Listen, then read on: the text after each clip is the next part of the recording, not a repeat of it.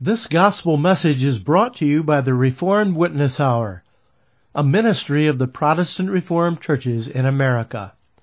A Reformed denomination that strives to be faithful to the Word of God and the historic confessions of the Reformed faith, also known as Calvinism.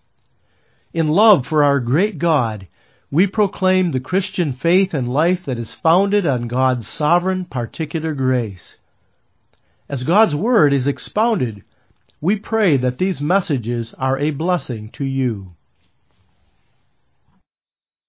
Radio friends, today we return to our series on the book of Nehemiah, and I ask you to open your Bibles, if one is available to you, to Nehemiah chapter 6 and follow along.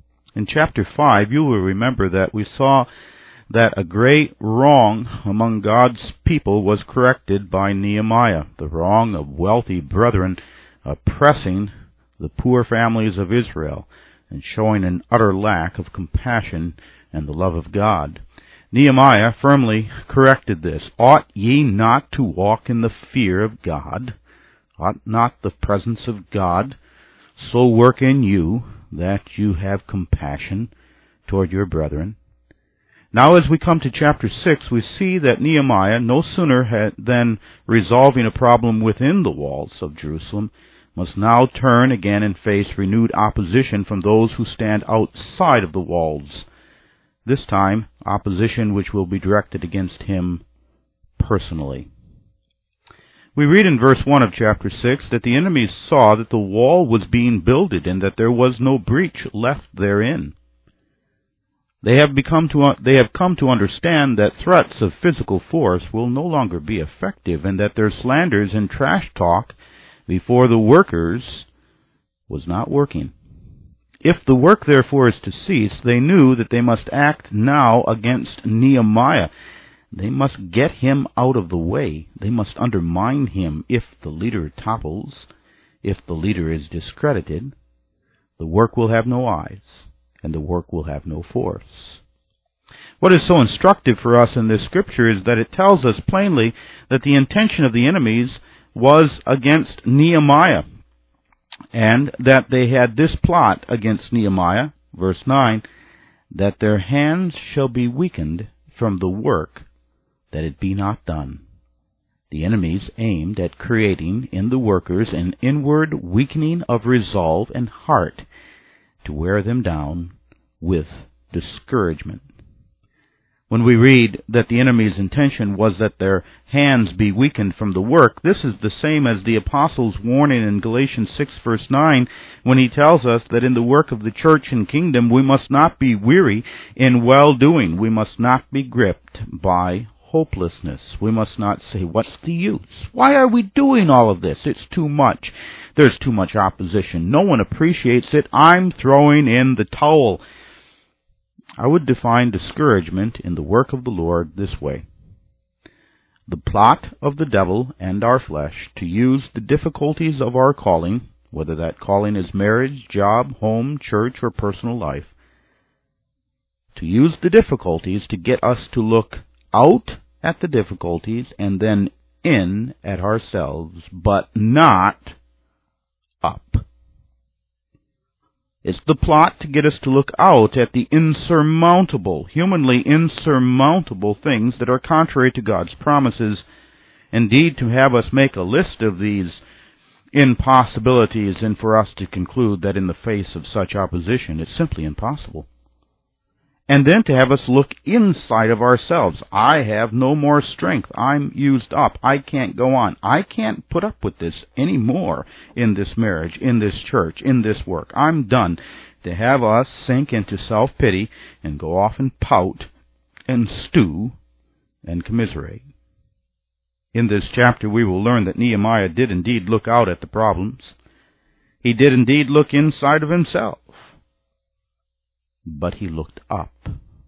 He says, O God, strengthen my hands. In terms of the full gospel, which Nehemiah at that time did not have, but we do, we must have faith in the ascended Lord Jesus Christ who has the victory and who works through us his work. We must pray, O God, strengthen my hands. In the chapter, we read that there are four devious plots hatched by the enemies against Nehemiah. The first, to kidnap Nehemiah. You'll find that in verses 1 through 4. To remove him permanently.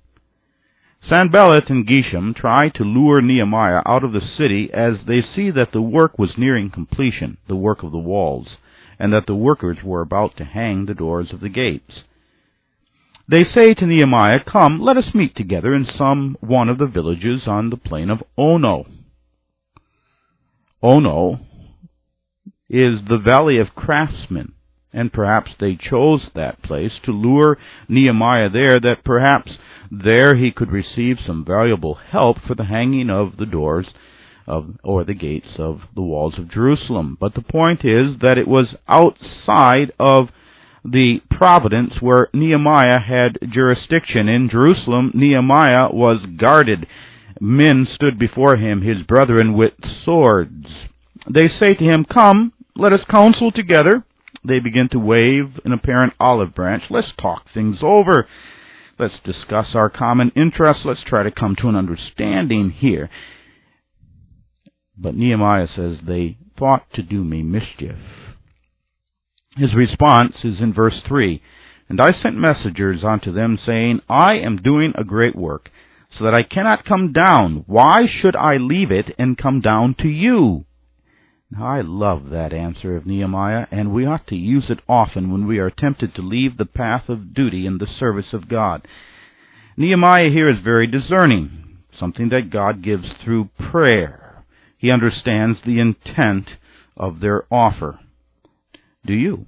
Do you, through prayer, understand the intent of the apparently innocent invitations? You're attractive. How about dinner Friday night? We're having a party a little bit of beer. Hey, come on over and we'll watch some videos. Let's discuss sexual behavior. Let's discuss abortion. Let's discuss euthanasia. Often, under the lurk of, of openness, the devil seeks to lure us away. Nehemiah responded, I am doing a great work. That's the part I love about it. I'm captivated by this work, and my emotions and my love are all channeled into it so that I don't have the time of day for such an interruption. It's a great work. It's part of God's work. It's the work for His name, truth, people, and cause. I love that work, and it gobbles up everything else in its presence. And we read verse 4 They sent unto me four times after this sort. Four times they sent this apparently innocent appeal. And four times Nehemiah responds after the same manner I'm doing a good work, a great work. I do not have time to come down to talk to you. The second plot was to malign Nehemiah, to slander him, verses 5 through 9, to make him afraid of the gossip and the common opinion of what others would think about him.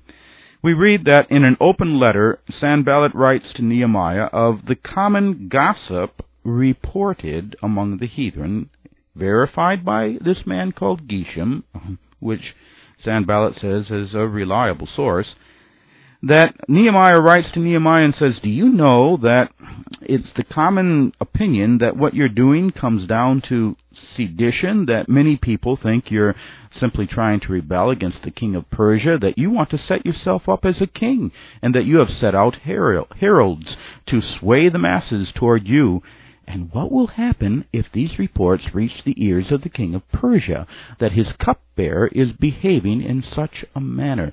You know, Nehemiah, you might not think there's much to these rumors, but there's never smoke without fire. Come now, therefore, let us take counsel together. I'm speaking as your friend, Nehemiah. We better get together to discuss what we can do about these attempts to ruin your reputation. Nehemiah understood that he said this to make me afraid. That the tactics were obvious to the flesh. We have all seen this, and we are all susceptible to this the desire to play on what people think about us, the very tool of the devil. Do you know what they say? I think you should know what they say. Maybe it will affect your course of action. You and I need to do something to make you more creditable, more believable. The fear of suspicion, to defend ourselves, the attempt to defend ourselves in the forum of rumor and gossip. Nehemiah's response, we read in verse 8, Then I sent to him, saying, There are no such things done as thou sayest, but thou feignest them out of thy own heart. Nehemiah refused to be deflected, to be belittled, to be embittered. He does not say, all right, let's bring everything out into the open. Let's trace the source of this scandal. Let's demand unjust accusations being removed. But he responds, It's not true, and you're fabricating it to make me afraid, and it's not going to work. And he prayed, Now therefore, O God, strengthen my hands. That's instructive. It is not easy to handle unjust accusations. Nehemiah is the object of a smear campaign of slander. But here the Scripture is teaching us. Number one, when you are under such situations, go to God in prayer. Nehemiah sought to maintain integrity there before God. God knows the truth. That's all that matters in the end. Number two, he does not descend into the court of rumor. He will not fight fire with fire. He does not seek desperately to clear himself in the court of rumor. If his conscience is clear, he will proceed with his God giving duties. And number three, he knew the motive of all of this to get the work to stop so that he would not do what his conscience called him to do. What tool more effective in the arsenal of the devil than this one? Rumor. To cause stoppage of the Lord's work. To cause stoppage through the tongue of gossip and rumor. The third plot was to discredit him, to get him to disqualify himself by committing a grievous indiscretion. You read of that in verses 10 through 14. Nehemiah had a friend, Shemaiah, a prophet, who was shut up, that is, was confined to his house in meditation. Nehemiah wanted to go to his house, and we can understand why that he was in need of spiritual strengthening. As any other man, Nehemiah sought encouragement. But it soon became plain that Shemaiah the prophet, his friend, had been bought by the enemies, Sanballat and Tobiah. They had hired him. They had bribed him. He had his price, and they found it, along with most of the rest of the prophets. We read that Shimei the prophet said, Nehemiah, it's too dangerous to meet at my house. They will come to slay thee. It's too private. It's too exposed. It's too risky. We need to meet in the temple. We will be safe there to talk. We can shut the doors and they won't dare to follow you into the temple. Now that sounded so pliable, so, uh, or so rather so plausible. But Nehemiah discerned the falseness. We read verse 12, And lo, I perceive that God had not sent him. Why?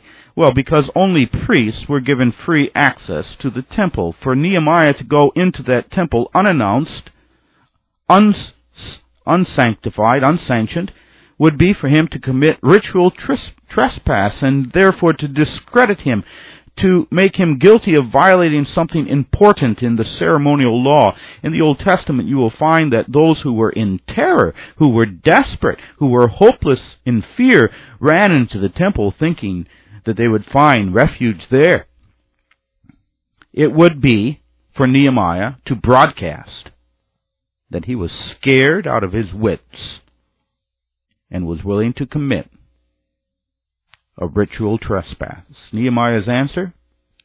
Verse 11, Should such a man as I flee?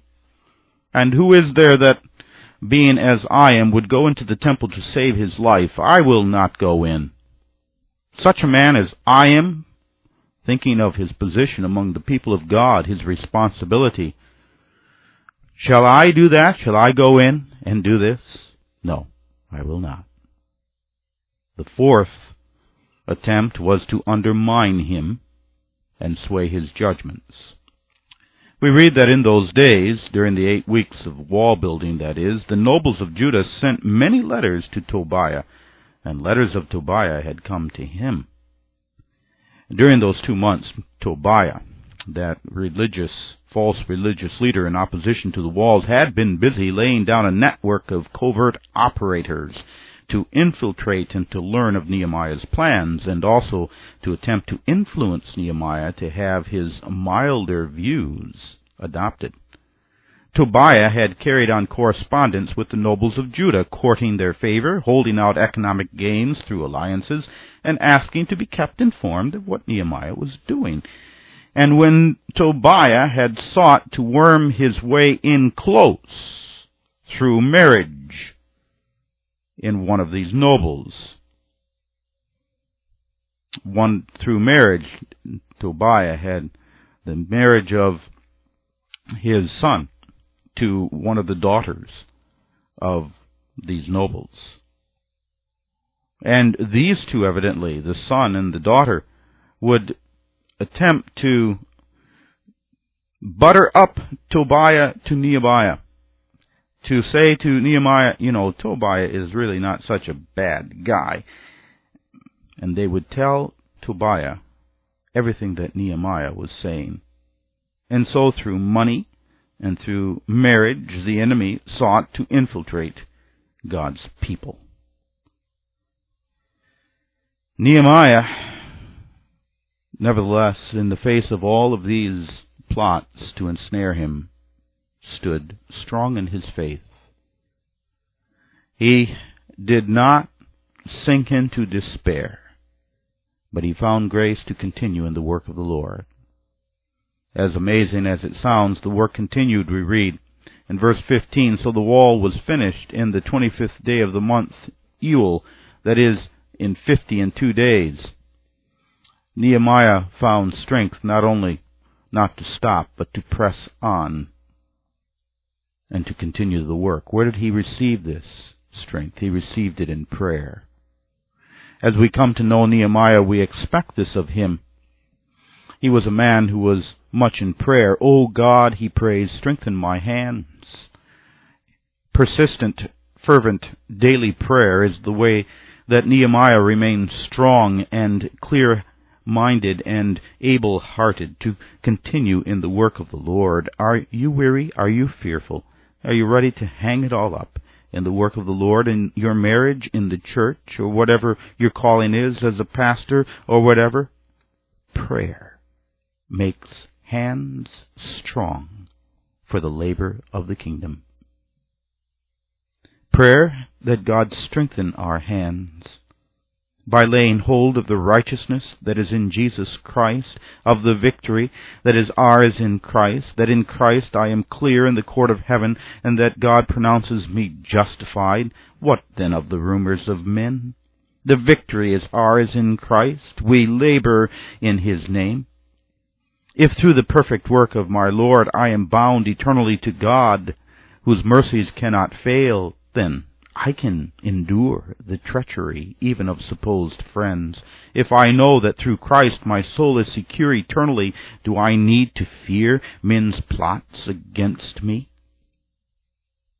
But not only was it prayer, but it was the conviction that God was working in him. And I find that in verse 16. We read, And it came to pass that when our enemies heard thereof, namely that the walls were completed, and that all the heathen that were about saw these things, they were much cast down in their own eyes, for they perceived that this work was wrought of our God. That's very important. The heathen picked up on something that Nehemiah knew. They saw clearly that the strength behind this work was God's. They didn't like it. It grieved them.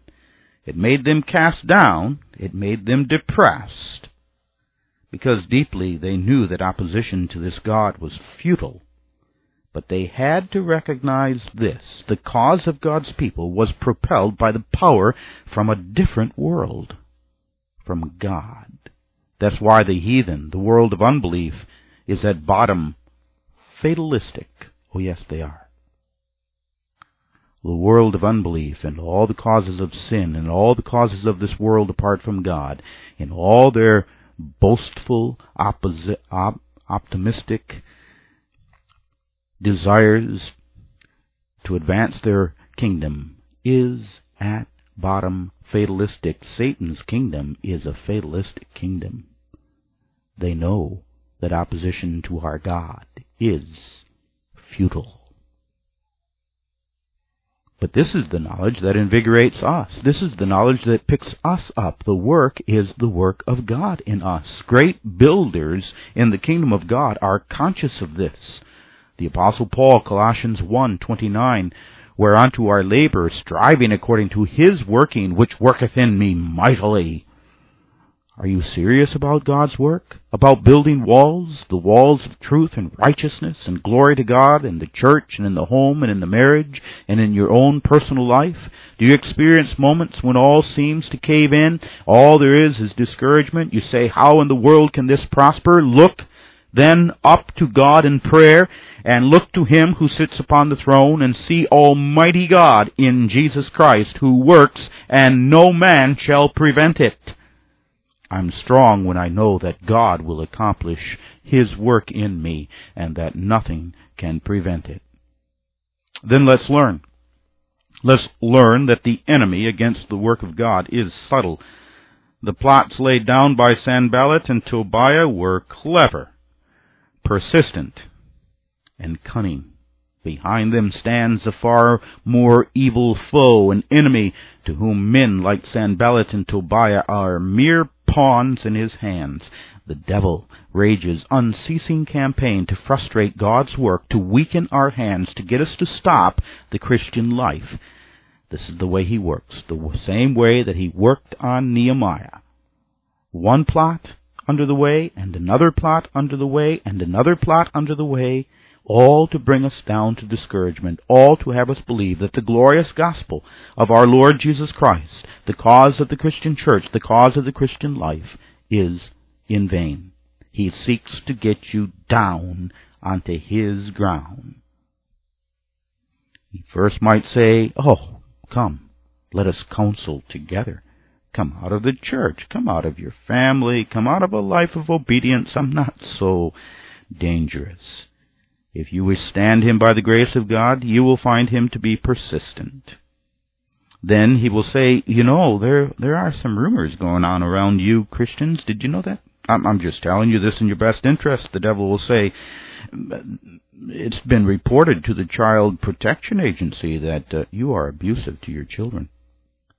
Uh, it's been reported that this theology, this Calvinism, is a radical, exclusivistic hate centered, bigoted religion. Now, let's get together, says the devil, and let's talk about this, how we can perhaps repackage this uh, doctrine of Calvinism, this glory of God, to make it more pliable to our, our present uh, situation.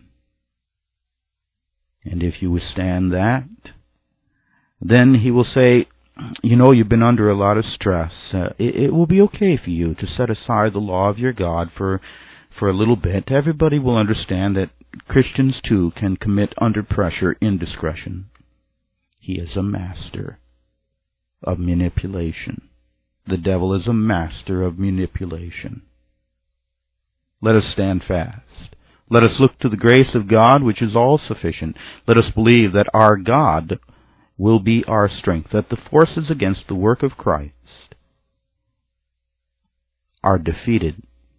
No, we don't underestimate those forces, but they are defeated, for the grace of our God is sufficient.